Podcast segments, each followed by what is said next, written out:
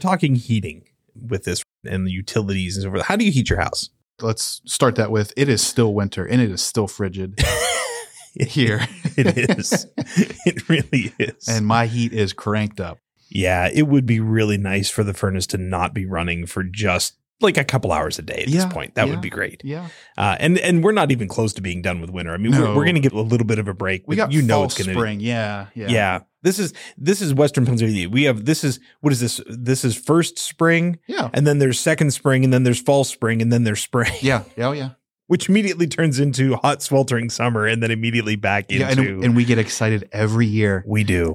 for this first thaw. Yep. That is absolutely true. So yeah. So now that it is winter, what's your furnace run on? So I, I do have a boiler. So I'm uh, gas as my my energy source, and I Mhm. got uh, radiant heat radiator uh, floorboards. Okay. Oh, it's, in, it's base- actually in the floor. Well, no, ba- baseboard. Uh, oh, ra- okay. ra- baseboard radiators. heat. Gotcha. Yeah. Do you have to bleed them? Probably.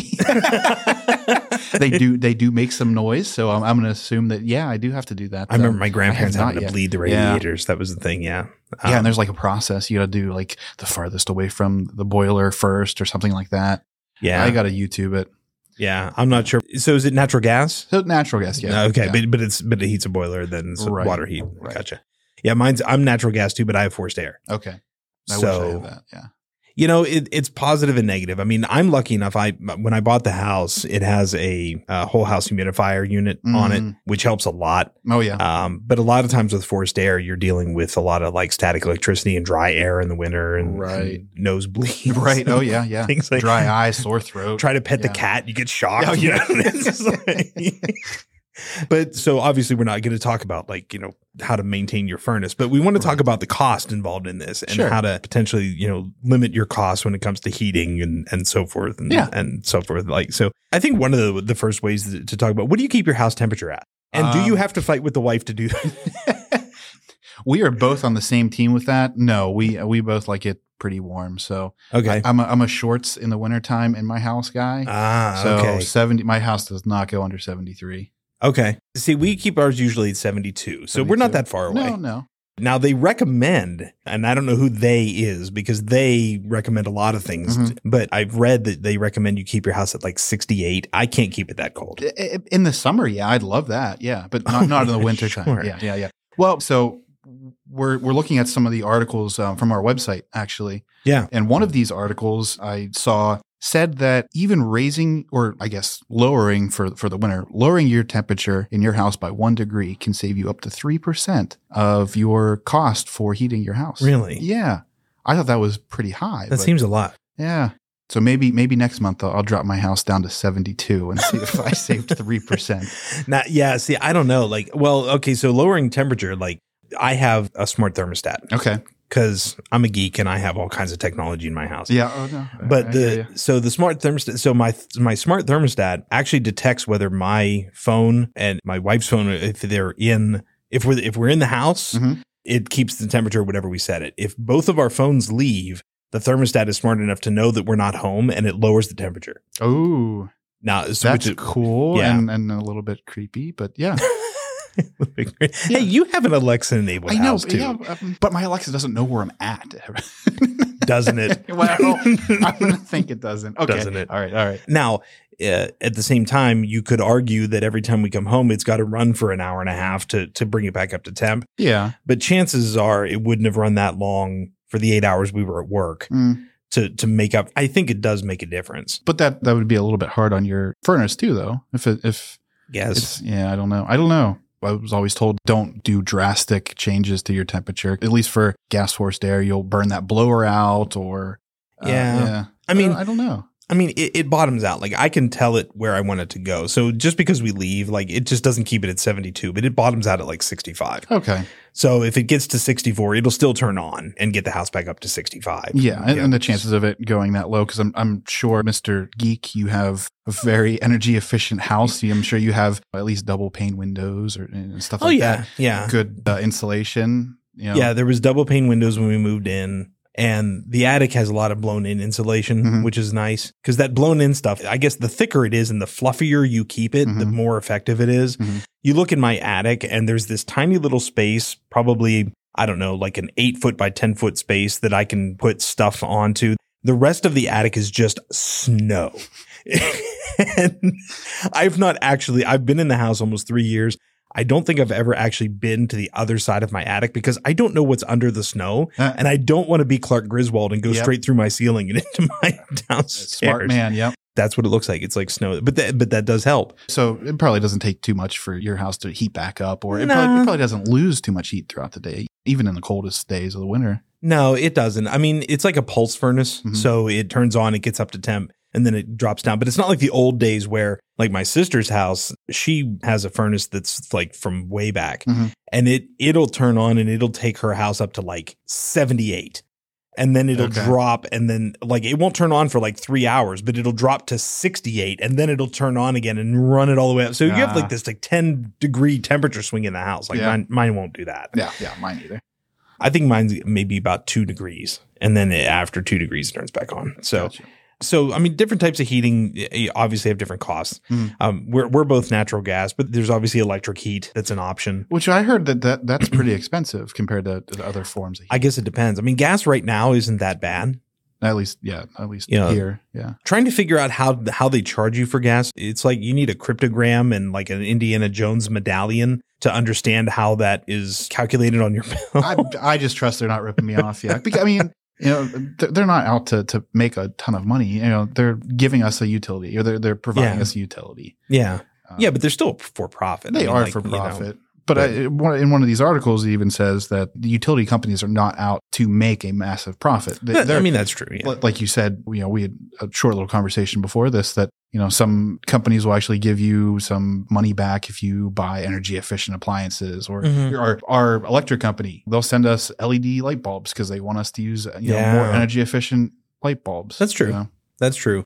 And honestly, when you say that, you're right. When I moved into the house, they gave me a rebate by buying my th- my smart thermostat. Mhm. I got the smart thermostat for like I think I only ended up paying like sixty dollars for it, even though it was a two hundred dollar thermostat because I got it on sale and then I got a rebate from my electric company because it's in their best interest to not have to supply me with as much Sure. Yeah. gas or electric or whatever. Yeah. So electric heat, yeah. I mean, I I've always I had electric heat back in the day before we bought the house, and I lived in an apartment. I had electric heat, Mhm. and there was always that smell whenever you first turned it on in the fall, and you burned all the dust off Uh-huh. of it because it was just basically a giant radiator. I mean, Mhm. I guess or whatever, Big but toaster. Yeah. a big toe, you know. And that was not cheap. I mean, uh, my electric was was pretty high. Uh-huh. You know, I remember one year my electric bill in December was something like four hundred dollars. Wow. It was it was crazy. Yeah. yeah. I've never had a gas bill that high, but like I said, right now gas is a little cheaper. Mhm. One thing you can do is a lot of the utility companies they'll let you it depends on the state that you're in i Mhm. guess i don't know if every state allows you to do this but we're in pennsylvania and in pennsylvania you can buy your electric or your gas from your chosen supplier Okay. so you know even though like it's say it's FirstEnergy is my electric company i don't have to buy my electric from FirstEnergy i can buy it from another company in ohio or virginia or wherever uh-huh. I still pay my local electric company for the bill, Mhm. but my cost per kilowatt hour goes up or down based on where I'm getting my energy from.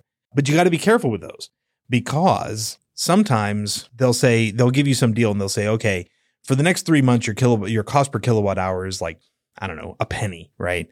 But you don't you read the fine print and it says after six months it can go up to some ridiculously high thing. So if you're going to do a search for an energy supplier, make sure that you're locked into a contract that won't raise your rate unexpectedly. hmm You know, it, they have to tell you like if it's a 12 month contract, a six month contract, whether it's variable, where it's whether it's a fixed rate. So make sure you're careful about how you do that because you can you can kind of get snowed early and think, oh, I'm going to really save a bunch of money, and you do for Mhm. three months, and then So so make that change in in winter at the beginning of winter, so you get that good deal at the beginning of winter, and not in the Yeah. summer when you don't need it. yeah, but here's here's the trick: if it, if you're in a 12 month contract Uh, yeah. and you only get that deal for the first three, then you could end up paying more for the next nine months. yeah, So you just got to be very careful. Yeah. You know, when you're doing those, do, doing your research, make sure that you're doing. I recommend, like when I do it, Mhm. you know, I don't know if I should say I recommend, but when I do this for myself, I only use like 12 month contracts and fixed rates.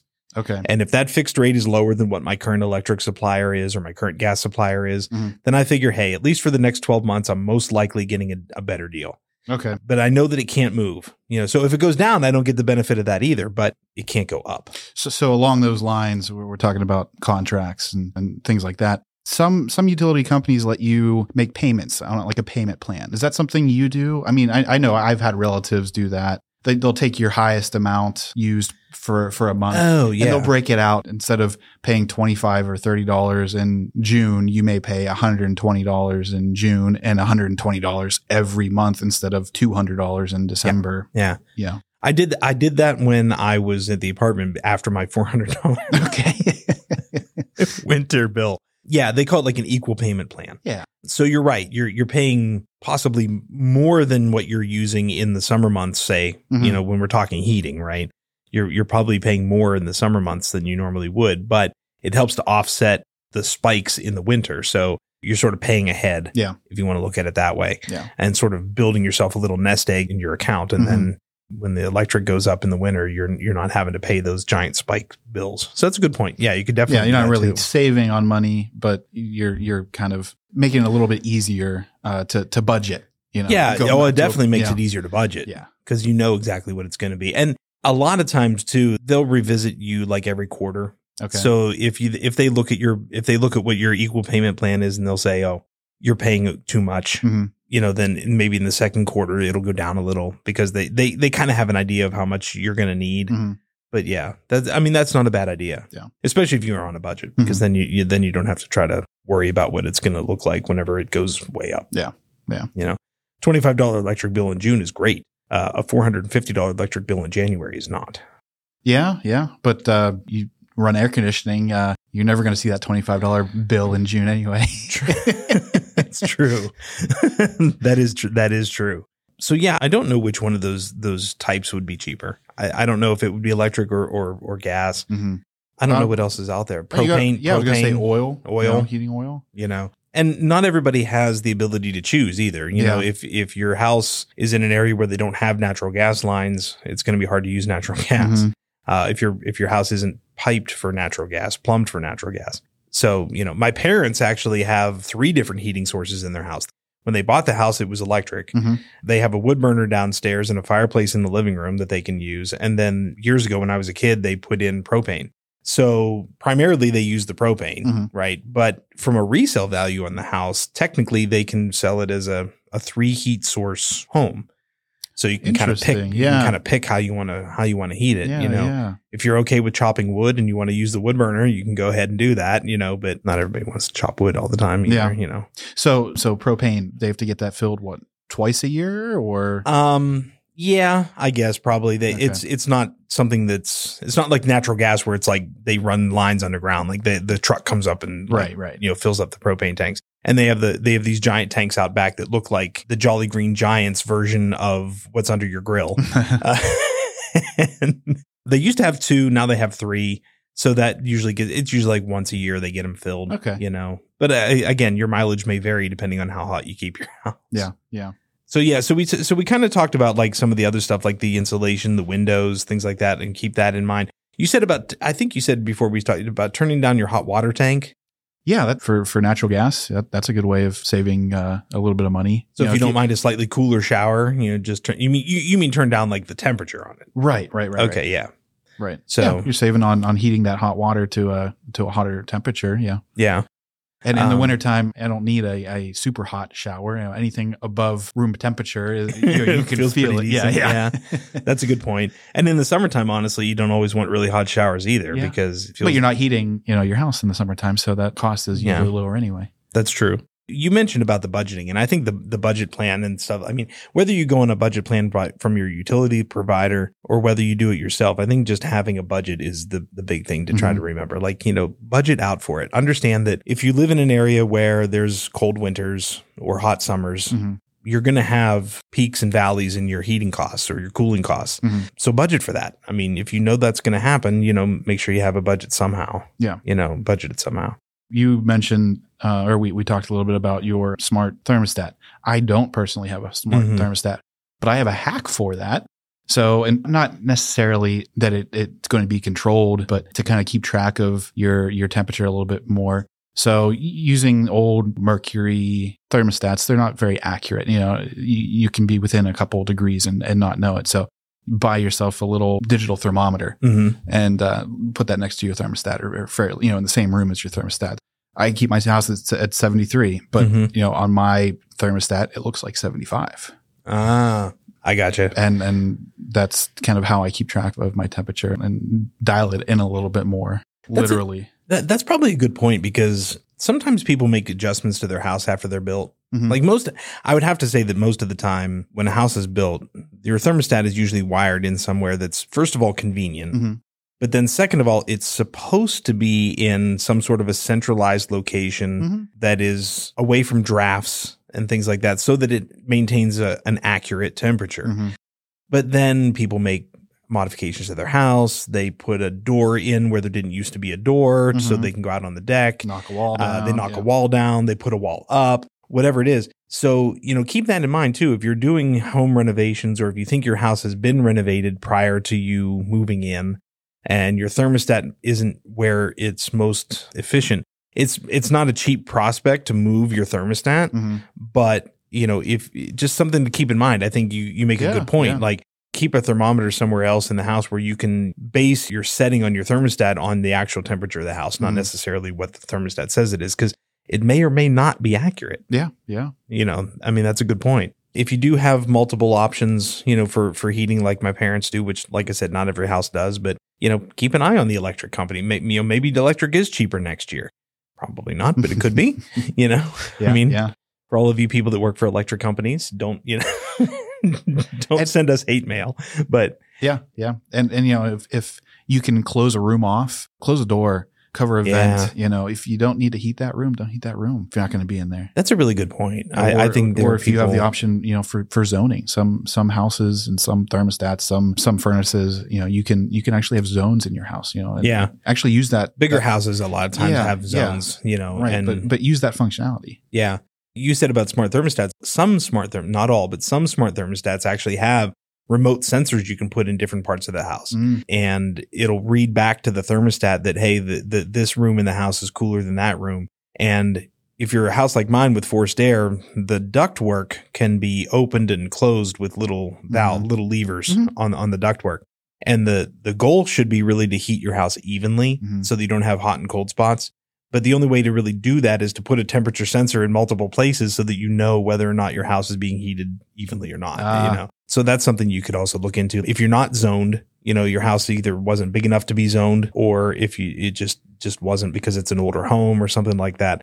There there are technological alternatives to possibly being able to do sort of a not really a zoning, but at least be able to help even out your heat. yeah, yeah. No, that, that's a that's a good point. You know, and if you and if you can make your downstairs warmer, Heat rises. heat rises. I mean, it really does. You have a wood burner, you have a fireplace in a, on a lower level, Yep. and it's not. Um, it also depends. You know, let's talk about fireplaces for a second here too. Okay. Fireplaces, you want to look at too.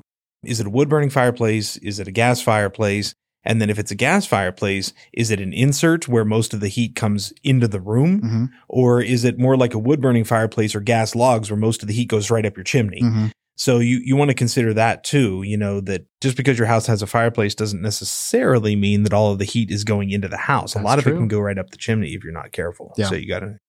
Yeah, um, I, I have a gas or a gas.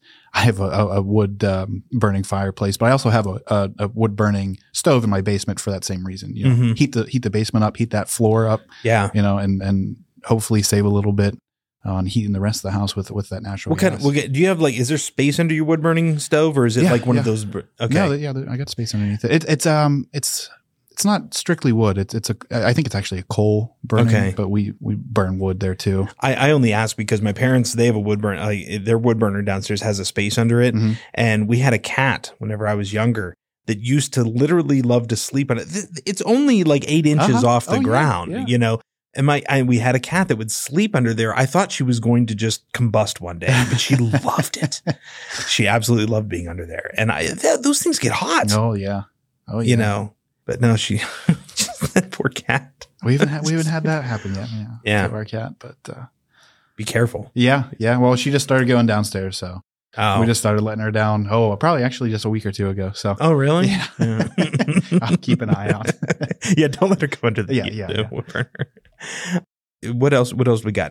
if you haven't had your furnace checked by uh, someone who is a, a trained professional within the last couple years, it's probably not a bad idea to make sure it's still efficient and working properly. It's not dangerous. That could save you some money. That's a good point. Yeah. absolutely a good point. Same thing with chimneys and things like that. If you haven't had them cleaned, Yep. creosote, things like that build up. You know, Yep. from a, I mean, it's not necessarily a cost saving thing. I mean, we're talking cost savings because you know bank chats and all that, but I mean, from a safety perspective, you know, you don't want a Well, chimney fire. Mm-hmm. It's, it's cost saving. You don't have to rebuild a house. Yeah. Yeah, yeah. Didn't you say you just had your chimneys cleaned not like I last year? I- yeah, I had them looked at. I, yeah, it Oh, wasn't, wasn't okay. yet. Yeah, Okay. it wasn't wasn't too bad, but uh, yeah. yeah. But yeah, I burn I burn those um, creosote logs. I don't know if it actually help or I've heard they help. anti creosote logs, Yeah. whatever you want to call them. That's true. If they're a creosote log, yeah, that's a yeah, well, yeah, yeah, yeah. That's that's exactly the opposite of what I what I want. Yeah, Yeah. Uh, I yeah, I don't know if that actually works, but it's a peace of mind. Know, I would have to. I mean, I it's not know. hurting anything. Yeah, See, from a bank perspective, we're not allowed to say anything that isn't true, but but other marketing can can Yeah. be a lot of Yeah, a little yeah. bit more a little bit more free with that stuff. But Yeah. I, I'd have to think they probably work. I would I would assume. I hope they do. Yeah. for the sake of your chimney and your cat. Yeah, yeah, yeah. Yeah. My house is still standing. All right. Well, you know, try to stay warm. Yeah, you too. I- Um, it's pretty warm this week, but I think we're gonna get back down to uh, below freezing here Yeah. uh, this weekend or next week. Yeah, and try to try to save some money in the process. You know, Yeah, if anybody has any uh, any tips, tricks, anything like that that they want to share, feel free to throw it in the comments. Always like to hear back from you guys. Love to hear your questions, things like that too, that we can touch on in a different episode. And um, if you haven't listened to the most recent episode of Bank Chats, had uh, the full episode. Well, this is Bank Chats, but it's the full episode of Bank Mhm. Chats, the not two cents episode of Bank Chats. We had a really, really interesting conversation with uh, John Valcosi about uh, crypto yeah. uh, that's out there right now. So you can check that out too.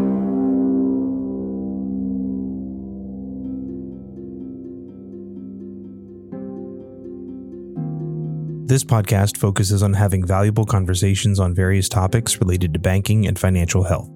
The podcast is grounded in having open conversations with professionals and experts with the goal of helping to take some of the mystery out of financial and related topics, as learning about financial products and services can help you make more informed financial decisions. Please keep in mind that the information contained within this podcast and any resources available for download from our website or other resources relating to bank chats is not intended and should not be understood or interpreted to be financial advice. The host, guests, and production staff of Bank Chats expressly recommend that you seek advice from a trusted financial professional before making financial decisions. The host of Bank Chats is not an attorney, accountant, or financial advisor, and the program is simply intended as one source of information. The podcast is not a substitute for a financial professional who is aware of the facts and circumstances of your individual situation. AmeriServ Presents Bank Chats is produced and distributed by AmeriServ Financial Incorporated.